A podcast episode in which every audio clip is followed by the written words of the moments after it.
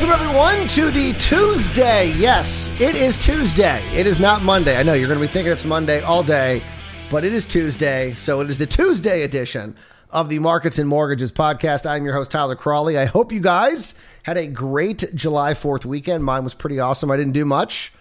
So that's always good when you're just chilling, not doing anything. So I had a great weekend, and I hope you had a great weekend.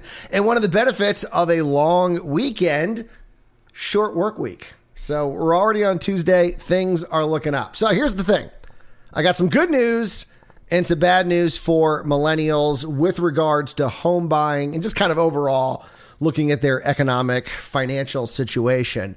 And because I like to end the show with good news, I thought we'd start with the bad news. So, Julia Carpenter over at the Wall Street Journal writes that thanks to the shortage of small single family homes, first time home buyers are unable to participate in this hot housing market. Now, starter homes have always been an important part of the wealth building process because it allows young homeowners to build wealth and then upsize as they start their families. Unfortunately, the current housing market is locking them out. So, why is this happening?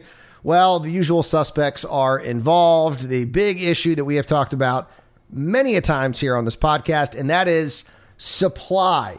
Carpenter writes that supply of entry level housing, which is defined by Freddie Mac as homes under 1,400 square feet, is at a five decade low. So, not unlike the actual housing market. I mean, that's pretty much where we are with regards to inventory.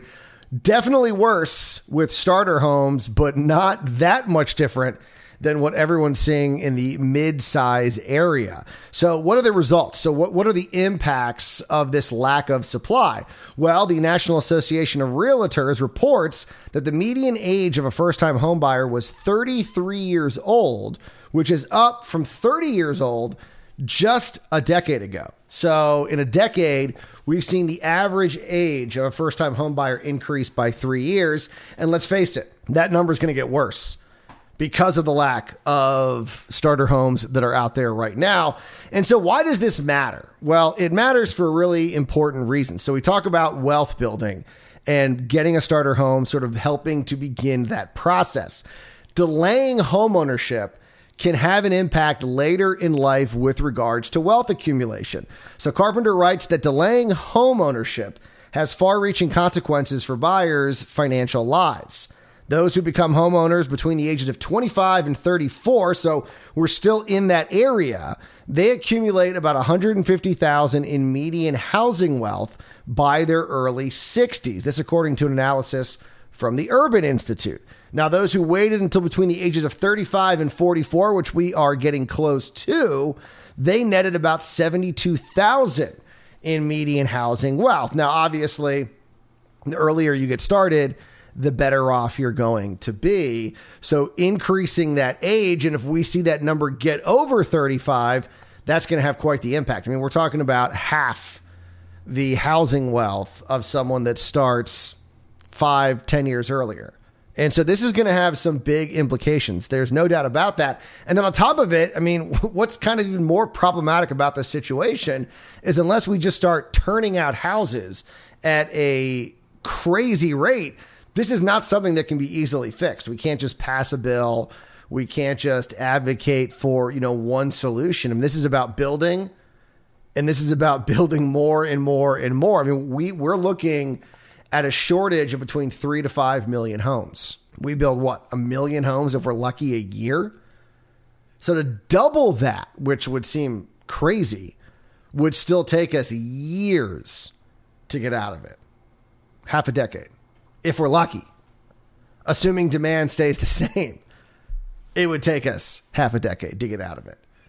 And so that is one of the unfortunate circumstances is this hot housing market and these skyrocketing prices are pricing millennials out of the housing market. So that's the bad news. Here is the good news. Also a piece in the Wall Street Journal, this one by Ben Eisen and Anne Tergesen, who reports that baby boomers and older Americans have spent decades accumulating an enormous stockpile of money, and now they have started parceling it out to their heirs and others. So here's the good news. Well, I should say here's the bad the bad news is it's hard for young people to get involved in the housing market. The good news is they may be getting a lot of help from their parents. So how much money are we talking about here? What's what's the dollar amounts?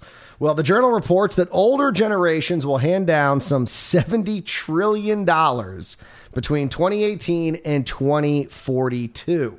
Americans age 70 and above as right now have a net worth of nearly $35 trillion, according to data from the Federal Reserve. Their wealth is now equal to 157% of U.S. gross domestic product, more than double the proportion 30 years ago. So, this is evidence of how much money the baby boomers have accumulated. It is a ton. So, the big question is where's this money going? And here's the benefit for millennials. Eisen and Tergesen write that roughly 61 trillion of the 70 trillion, 61 trillion will go to their heirs, increasingly millennials and Generation Xers, with the balance, the rest of the balance going to philanthropy. The average inheritance in 2019 was up 45% from 1998 and here's the other kicker is that baby boomers are not waiting until they die to pass this money on. Annual gift tax, uh, or I should say, annual gifts taxpayers reported to the IRS a fraction of the gifts that flow outside the tax system rose to 75 billion in 2016. So another question you're asking yourself, how does this help millennials? Well, I mean, it does seem kind of obvious. Maybe you're not answering, you're not asking yourself that question. But one of the big beneficiaries um, will be housing. Parents are helping their children with down payments and other costs. In fact, uh, some newly released data from Freddie Mac shows that the percentage of first time homebuyers younger than 35, which is important because as we talked about earlier, 35 is kind of that cutoff um, where you start seeing a drastic a drastic reduction in the wealth that you're going to accumulate uh, being a first time homebuyer over the course of your life with regards to housing. Um, being younger than 35, they're seeing co-signers 55 or older. That number rose to 3.2% in 2018. In 1994, that number was 1.3%. So you're seeing a lot of millennials, parents, helping them either with a down payment, being a co-signer, whatever it may be. So it's kind of a weird situation because one of the other big problems that you're going to see is that obviously this financial benefit uh, for millennials and Gen Xers is not going to be evenly distributed. So it's not going to be like every millennial and Gen Xer gets X amount of dollars. Some are going to benefit a lot more depending on the wealth of their parents. But this wealth transfer should help many millennials who have experienced not one, but two economic collapses in just their two decades in the workforce. And so, yeah, things are a lot different. I'm a millennial. Things are a lot different uh, from in the economy for what we're facing versus what my parents and, and other millennials' parents faced. But at the same time, we're also, for the most part, going to see a benefit of the wealth accumulation a lot of our parents have benefited from, you know, with regards to housing and just making more money and being able to save money. And that's important not only for housing but also for social security and retirement. I mean, there's kind of a joke among millennials the fact that social security is not going to be there for us when we retire. And so you have a situation where a lot of our parents are benefiting from social security and that allows them to save money that they can then leave for us which we're going to need because we're not going to have that social security. So I you know, I'd love to see the math on this and see is it like an even split? Like the amount that we're worse off than our parents with regards to wealth accumulation, is that countered by the amount of money that millennials are going to be left to by their parents? So is that going to make up for that shortfall? And I'd love to see, I, I don't have the data in front of me, obviously, but I would love to see that data and know is it sort of like a wash or is there a benefit? Is the money that many millennials are going to get from their parents going to put them in a better position than their parents were, you know, 30, 40 years ago.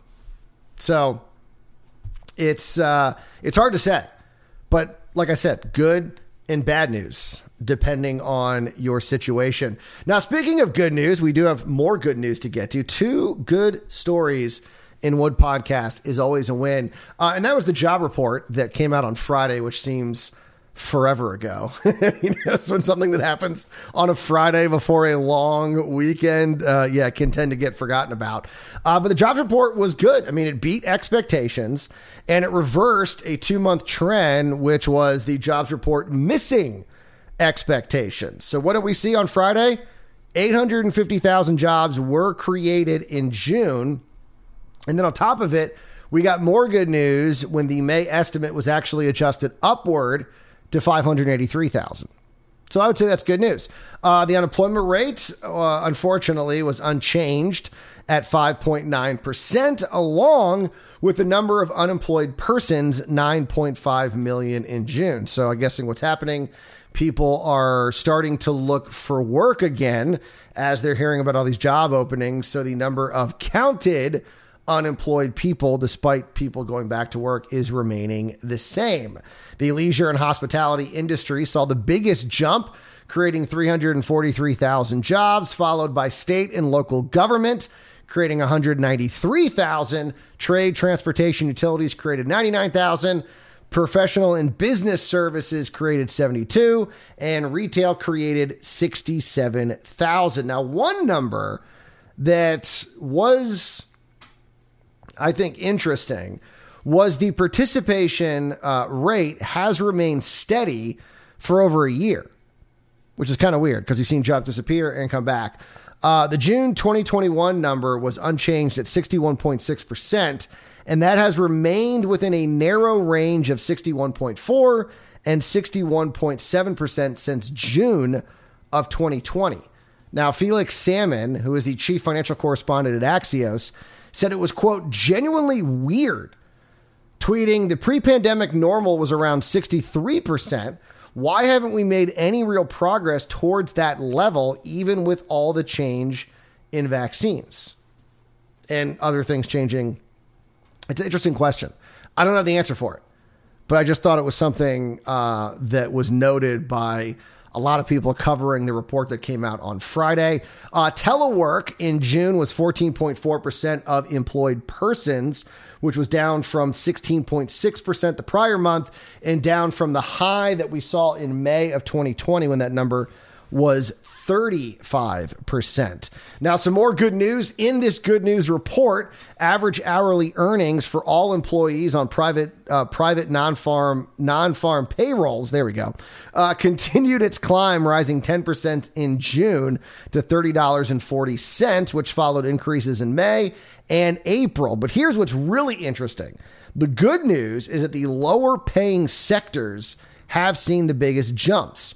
Wages in retail, in leisure, and hospitality are uh, seeing gains of 6.2 and 7.1% respectively year over year, which is great news. So the people who are in the lowest paying sectors are seeing the biggest gains. Now, I'm not going to lie, I would have loved to have seen a cool million jobs created heading into the July 4th weekend, but 850, nothing to seize at and I think was a great reason to celebrate the July 4th weekend, which I hope once again you guys had a great July 4th, three day, four day, or maybe even a five day weekend. Like I said, mine was pretty good. And but back to work we go. I will see you guys tomorrow. Hope you guys have a great Tuesday. And as always, do not wait to buy real estate. You buy real estate and wait.